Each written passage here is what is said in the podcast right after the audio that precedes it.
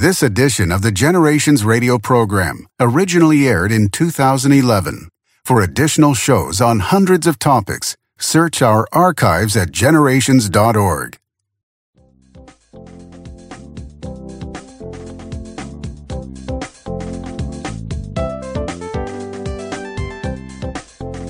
Welcome, my friends, to the Generations Radio broadcast. Kevin Swanson, your host, with you today, broadcasting from the Eastern Plains of Colorado, where we homeschool our five children. And ladies and gentlemen, today we're going to talk about a basic social unit of the family. We believe this is the most fundamental social unit that God has given to man. And Jean Jacques Rousseau did not agree with this. He was the man behind the modern social theory that runs the way that people think about society in the present day. Jean Jacques Rousseau wrote The Social Contract and a book called Emile on how to educate children in the modern age. Wrote these in the 1700s. Of course, before he wrote the book, instructing us how to develop our social systems, he dumped five of his children on the steps of an orphanage, and each one of them, he deposited them there on the day they were born. He forgot to check their gender, didn't know whether he had boys or girls. Jean-Jacques Rousseau was the man behind the present systems, his social systems not based in family. He gave up on the notion of family. He said it was a neat concept. It was a neat theory, but not good enough for his solutions, and his solutions were statistic. Now, as you move into the 1800s, you find that missionaries dumped their kids in boarding schools and then went out to try to disciple the nations and trying to t- tell them how to observe everything Jesus commanded, which by the way is the Great Commission, but did a really poor job at it because they didn't really raise their own children in the fear and nurture of the Lord in their homes as they walked, by the way, as they rose up, as they lied down. They didn't exhort one another daily in their homes. But friends, they lost the concept of, of child discipleship in those homes and therefore were unable, for the most part, in the 1800s and 1900s, to convey a full or biblical perspective on how to raise the next generation to millions and millions of parents in mission fields all around the world.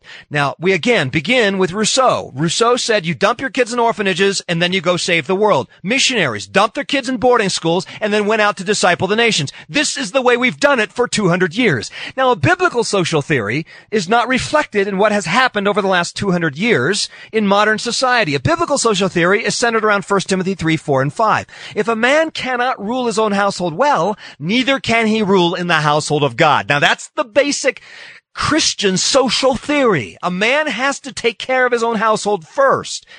A man's family is preeminent. A man must learn to be a good father first before he knows how to nurture and disciple and lead in the household of God. By the way, 1 Thessalonians 2, 11 and 12 bear out the same idea. Well, friends, the social theory we're bringing on this program is to take care of your family first.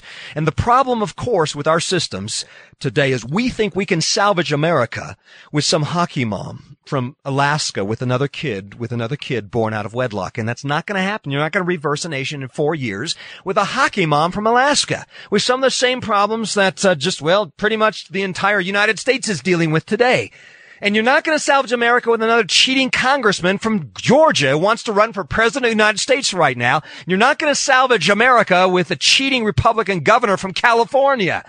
Now, what, what happen, has to happen here? Well, these guys, these people need to go home. They need to just go home and clean up their own lives, clean up their own families, and stop trying to lead a nation. Forget the nation. Let the nation go down the tubes. That doesn't matter. If you're a mess, you're not going to solve the nation's problems. That's basic biblical social theory. The family is basic. So if we're going to restore faith in this country, we're going to restore freedoms in this country, friends, it's going to begin with the family. It's going to begin with first things first. Fathers learning how to be fathers again. Families learning how to be families again. That's where it all begins. Ladies and gentlemen, in just a moment, I'm going to be with Voddie Baucham, and Voddie's going to talk to us a little bit about his book, Family Driven Faith. We're getting back to the basics, back to the foundations. Is the family preeminent in developing our social theories? in developing our church communities, in developing our social communities. Yes, absolutely. The family is foundational. It's basic. We're not saying that the family is more important than the church or that the church is more important than the family. All we're saying is first things first. If the family is not being ruled well, the churches will go down the tubes. And that is what has happened over the last 100 years. Be back in just a moment with Voddie Baucham.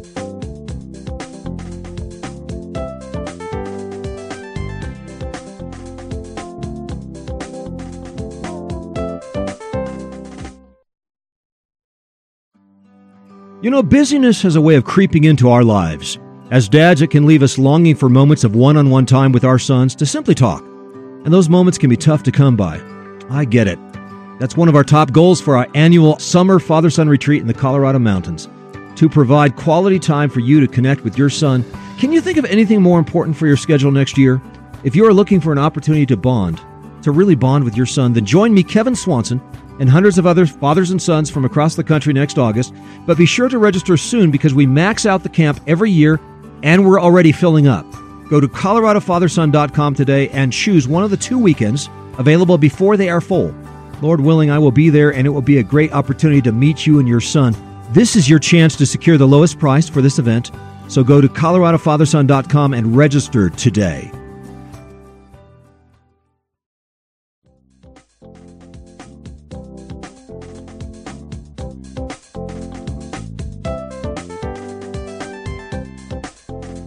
Welcome back to the Generations Radio broadcast. Kevin Swanson, your host, with you today. And here is one of the most helpful books I have read on the family, one of the most practical books out there. It's one of the best books on the Christian family today, incredibly readable. It's by Voddie Baucham. It's called Family Driven Faith Doing What It Takes to Raise Sons and Daughters Who Walk with God. And it's got Voddie's personality throughout, which makes it helpful and fun to read. Voddie Baucham is with me now, the author of this book. Hey, Voddie, welcome back to the program. Hey, thank you. It's always great to be with you. Yeah. Yeah, it's great. And you've got a book out on the vision for the family. And just this morning, my dad sent me this article from Newsweek magazine about a prominent American evangelical family. I won't tell them their names, but uh, I will say that, that, uh, the, the, the, the, Newsweek and the major media has been following this family for a long, long, long time. And they mentioned that three of the children are divorced. There's been drug addiction, teenage pregnancy, eating disorders, alcohol abuse, domestic violence, you know, right down the line. Because, hey, you know, they're a normal American family family. I mean, what else would you expect? Voddie, what's wrong with this picture?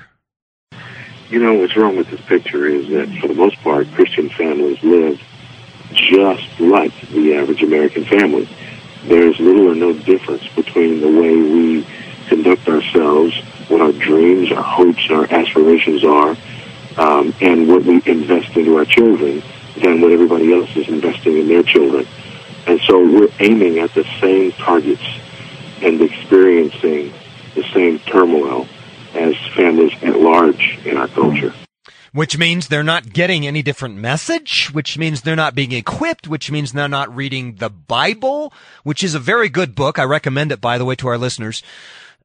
What's what's what's wrong with the churches? I mean, is, are we as evangelicals? I mean, this, we're, we're talking about an evangelical family. I'm not going to mention their names because it's it's just too big of a name to mention on the air. But this is a family that's got a fair amount of dysfunctionality in it. Now, what happened here? Did the, the father go out and evangelize and preach the gospel and leave his kids in boarding schools? And by the way, they did that. I will say a little bit of a hint. They did that.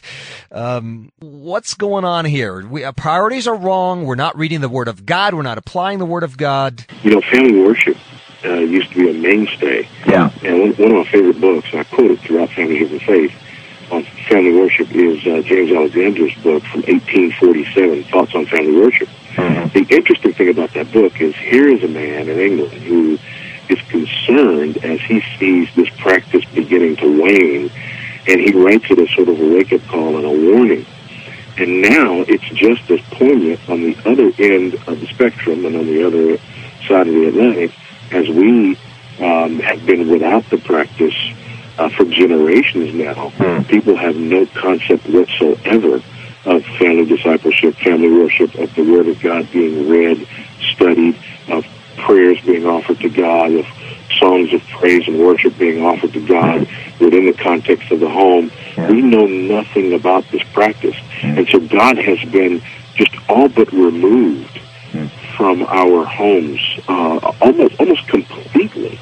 Um, and so, yeah, even even in evangelical homes, the only difference tends to be um, a couple of times a month yeah. on the doors of a church. Yeah. Yeah, exactly. And I think they have the impression that if they can just, just send their kid off to some evangelical uh, camp of some sort, maybe they can have an emotional experience over an hour or two, and that's the extent of their discipleship. But that's not the, the vision we get from Deuteronomy 6, from uh, Ephesians 6, 4, or, or even Hebrews 3.13, where we're to exhort daily, so long as it's called today. It's a daily thing. It's got to be a daily thing. You know, it's, it's, you look at the other end of the spectrum, you look at, for example, American politics, and people get all upset when an American politician uh, goes to church and says the right thing, has all the right platitudes, but their voting record is absolutely pagan. Yeah. And people get all upset because they're going, oh, you just live like that on the outside, but, you, you know, your voting record, you, the, the average American family is the same way. On the outside, they get up, they go to church, but when it comes to their voting record, you know, what they do with their money, what they do with their time, what they actually are investing in their children, they're living the same kind of shallow, empty spiritual lives and raising their children in the same kind of shallow, empty spirituality that we get mad at politicians for exhibiting and call them hypocrites. Um, so it, it is the same thing. We are doing the same things. We are seeking the same things. We are living the exact same way. Perhaps adding, you know, a couple of Sundays a month at church, and and we're experiencing the same results. Well, I think it gets back to very basic questions. What are we here on planet Earth to do? Is it to seek material well-being? Is it to make ourselves fat and happy, or is it to extend the kingdom of God into the next generation? And and parents have the real potential to raise up a godly seed for the glory of God and for the extension of His kingdom. And you got to get passionate about these things, don't you? You know, you really do, and what we are passionate about is ultimately what our children will be passionate about in most instances. You find families who are sports fanatics and they're probably going to raise sports fanatics. You have families that are engrossed in and absolutely committed to academics. You're going to see children raised up who are engrossed in absolutely committed to academics. We, we, we understand that scenario with everything. But then when it comes to our spiritual lives, you know, one thing that I, I hear from parents all the time, you know, you talk about catechizing your children and reading the Bible and praying and singing together on daily basis in your home. And they say, oh, no, no, no. I wouldn't want to force religion on my children. I want them to learn to, to love God on their own. I said, really? But you force them to go to school. Don't you want them to learn how to love academics on their own? You force them to learn how to read. Don't you want them to love books? And so every other area of life where we think something is important, we force it on our children. But when it comes to religion, we always say, no, no, no, no, no, no. I don't want to force that on my kids. And the bottom line is, those things that we're forcing on our children is what they're living for, and religion's not one of them. Hmm. Voddie, you talk about homeschooling in your book, Family Driven Faith. It comes up, it obviously comes up. It's part of your lifestyle.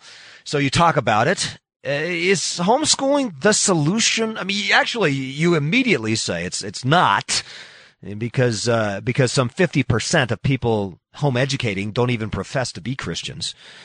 Uh, but what is this home education thing, and how does it play into a family-driven faith? Well, the interesting thing about it is when you understand your responsibility to disciple your children, it is impossible to divorce that from education because education is discipleship. Luke yeah. chapter 6, verse 40. A pupil is not above his teacher, but everyone, when he is fully trained, will be like his teacher. And so when you understand that, um, as well as other biblical principles, you know, Psalm 1, where we stand and sit and walk, you know, delighting in the law of the Lord day and night, um, when we understand Colossians 2, 8, um, you know, the philosophies of men, um, when we understand Romans 12, uh, 2, you know, don't be conformed to the pattern of this world. There's no more conforming uh, entity in a culture than education. Um, so when you understand these truths and understand your responsibility, responsibility to disciple your children, the logical next step is you begin to take control of the education of your children and see to it that you give your children a Christian education, that you govern that education, that you guide that education, that you supervise that education, and that you participate in that education. And so homeschooling for us is just a natural outgrowth of our uh, understanding of our responsibility as parents. You know, I always look at both aspects of of public education or conventional education. You've got the aspect of teachers standing up there and teaching some worldview or trying to get some facts into their brains. Then you've got the other problem of the pop culture and the peers and and we did some math and we realized that that these kids spend five to six thousand hours with the same peers if they stay in the same community over five to six years, but they have different teachers every year, or dif- different um, d- different teachers every class. Uh, and so it appears that the people they're with the most happen to be their peers and and the pop culture. I, I would think that would bother the average parent. That here you have peers and pop culture that is getting in the way, and by the time these kids turn twelve or thirteen, their hearts are way way separated from their parents, largely because they've been there with their peers for five or six years.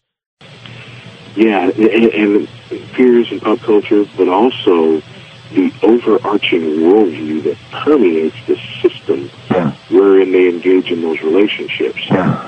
So you have a a, a, a system that is neo-Marxist, secular human by design. Yeah. You have, you know, peers who are being raised by that system more than by their parents. In kindergarten through 12th grade, the kid spends 14,000 instructional hours in school. Yeah. And then you have pop culture, which really is designed not to instruct. A lot of people worry about pop culture because of its indoctrination. It's not so much indoctrination as it is marketing. They're trying to get these children to make investments.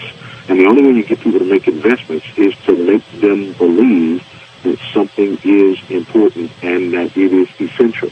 And so they're teaching their children what's important, what's essential, what's essential, what they have to have, and what they need to spend their energy and their resources acquiring.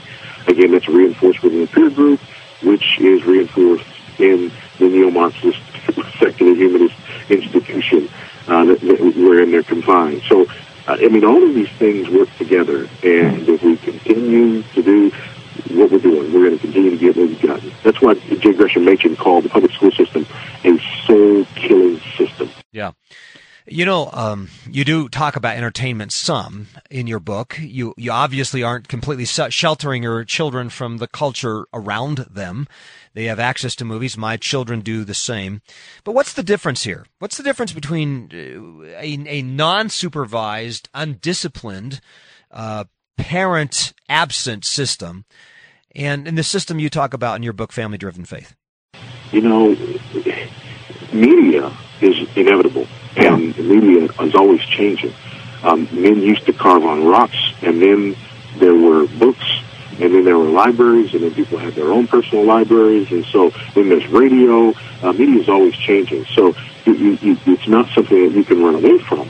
But just like parents have always had to do, we have to be number one discerning about what media we partake in ourselves. Two, discerning about what media we then allow our children to partake in. But then three, and this is what I try to hit in the book, we have to be very purposeful about guiding our children and teaching our children not just what to watch, but how to watch. Yeah. How, what to look for. What are people trying to do to you in this particular medium? What is the worldview that is present here? How do you know that this worldview is present? Who's the protagonist? What are they trying to make you feel about the protagonist? So we've got to teach our children how to think yeah. about media. Yeah. And I, I think what that will eventually translate into is not only children who understand how to consume media responsibly, but it will also translate into children, uh, in some instances, who know how to produce media. Um, yeah. I, I, mean, you're doing a radio program. Yeah. Kids are learning about oh, audio, yeah. and it's a very important medium. Yeah. Uh, both of us have been involved with the San Antonio Independent Christian Film Festival. Sure. You know, mm-hmm. there are people out there who are learning mm-hmm. how to use that medium, and you know, so I, I think the last thing that we need to do is run from it and hide from it. Yeah. I think we need to learn how to evaluate it. Um, we need to learn how to master it, and ultimately, we need to learn how to leverage it for the kingdom. Do you want your children sitting around watching movies all by themselves and sort of crawling into the media and separating themselves from the rest of the family? You follow me here, Voddie? I mean, if, if your children aren't still part of your culture and become part of another culture, now you've got another problem on your hands. Yeah, absolutely. And it goes back to the same idea of the way we live our lives and spend our time. Yeah. The, the idea that everyone has their own media. Um, you know, I we had a, a conference a couple of years ago at our church, and a gentleman who came in came in and talked to us about um, the sort of the way family has has evolved, and how you know you had a radio, and everyone sat together as a family listening to the same radio program. Yeah. And then television came in, and everyone sat together around the television, and you had the same television program. Well, then everybody got a TV in their own space, and then everybody got their own music with their own iPod.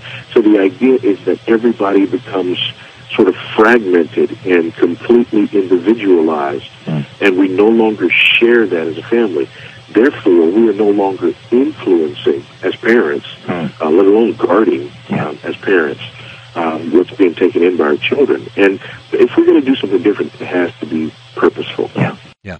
One of the things I've started doing in my family is is play music out loud. I mean, I used to use some earphones myself, but the last couple of years, I, I just I pull out those earphones and just let everybody enjoy the music at the same time. Hey, we can interact with it.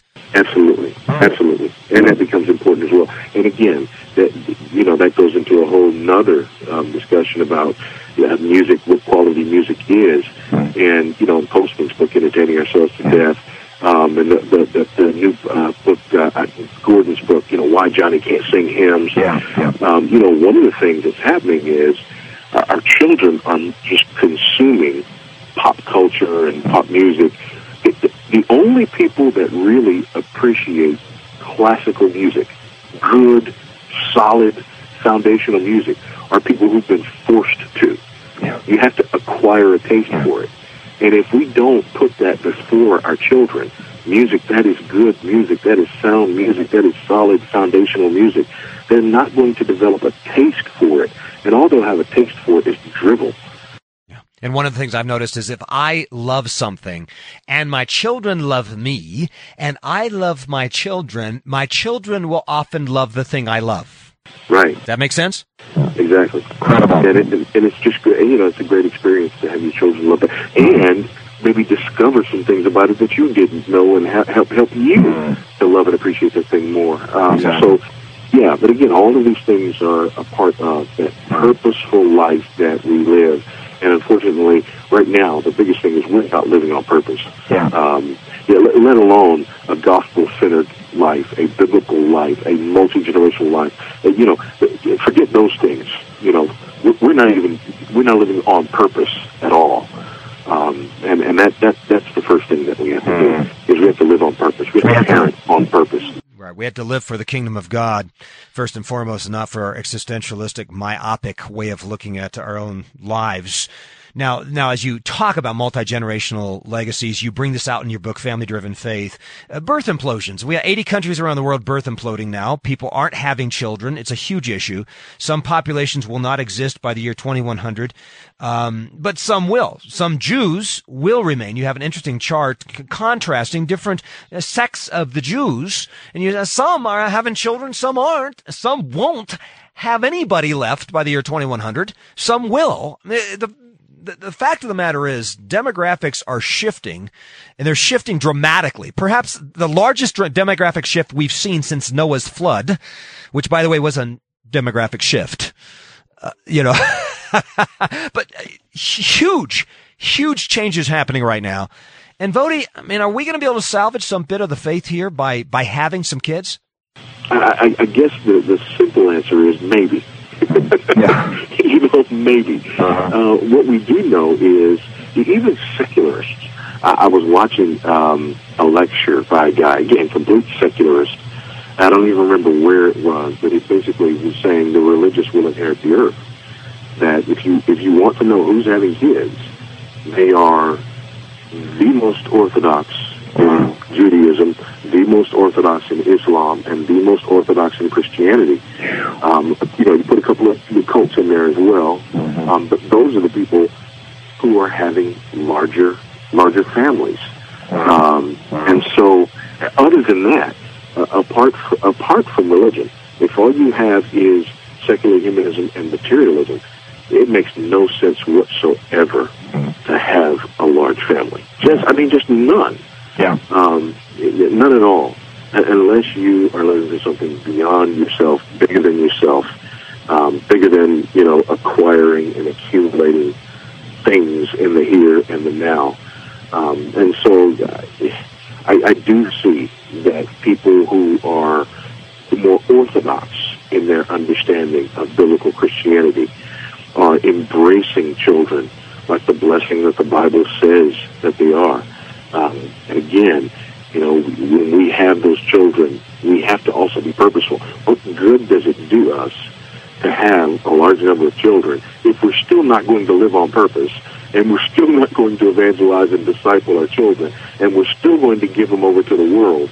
Um, so it's, it's, it's, having children is a part of the, the, the, the puzzle, but it's, it's about the way that we raise and disciple those children. Voddie, it seems like the very, very bottom line problem with the modern age is that men are just selfish. I mean, we don't get right down to it. Why don't people have children? They're inconvenient. They're a pain. They, they take time. They take love and, and they're going to get in the way of my program and my quality of life. And men are so incredibly selfish as they crawl into themselves and they try to provide for themselves. And that selfishness ultimately is going to be a curse to them. Yeah, it, it is. But how do we how do we get past that, Voddie? How do we get past our selfishness? One thing is, I mean, listen, the, our problem is sin. You know, creation, fall, redemption, consummation. God created the world, and everything He created was good. Man fell. We're sinners. We're alienated from God. That's the that's the root and the source of all our problems. Hmm. The, our, what's our answer? You know, our answer is redemption. Our answer is that we might be redeemed. That the last Adam who succeeded where the first Adam failed would redeem us and would restore in us that broken image of Almighty God and change the way that we hmm. think about what's important in this world. Hmm. But even then, we must always remember that ultimately that consummation and fulfillment of our joy comes when Christ returns and sets all things aright. So we always have a forward-looking um, perspective on these things. That hmm. we, we we have these problems, and there's one problem after another, one difficulty after another. They're the product of the fall. We need to be redeemed, but ultimately, our our only answer is Christ Himself and the consummation of all things in Him. So a man has come to that conclusion that God redeems and God has loved him. Now he needs to love himself. He he needs to love his family. He needs to love his wife. He needs to love his children. What does that look like? Well, uh, you know what I try to point out in the book, and the book basically is an exposition of Deuteronomy six, yeah. and um, just walking through those principles there. Um, but ultimately, what that looks like, recognizing that Christ and your relationship with Christ is the most precious thing you have, hmm. and that your children are the most precious ones to you.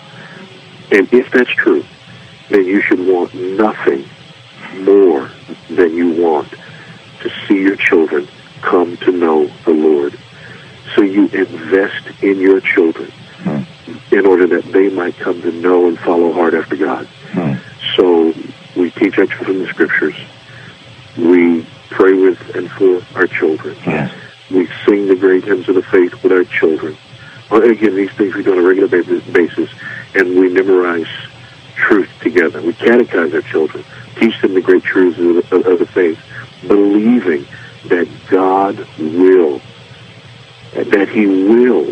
be faithful to His promises, and that it will bear much fruit as we invest in the lives of these precious ones.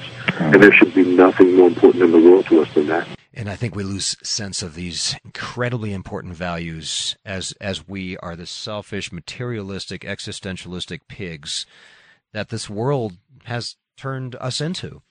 And by God's grace, as you say, by the redemption of Jesus Christ, we begin to see with new eyes the value, the value of Christ, the, the value of his salvation, the value of our children, the, the value of them loving Christ themselves. And uh, the problem, the problem we believe, the problem that we have right now is we believe that There, again, creation, fall, redemption, consummation. We don't believe that there's a creator. That's the first problem. Yeah. The fall, we believe, is a lack of education. So redemption is gaining more knowledge. Yeah. Consummation is that knowledge turning into material wealth. So as a result, we do believe that there is a Savior. And we want nothing more than for our children to embrace that Savior and be embraced by that Savior. But that Savior's name is education. Yeah. Get into a good college. Yeah, absolutely. And so we're not worried about our children learning from a biblical worldview. We're worried about their SAT scores. So someone will crush their soul, but give them good SAT scores, we'll make that trade.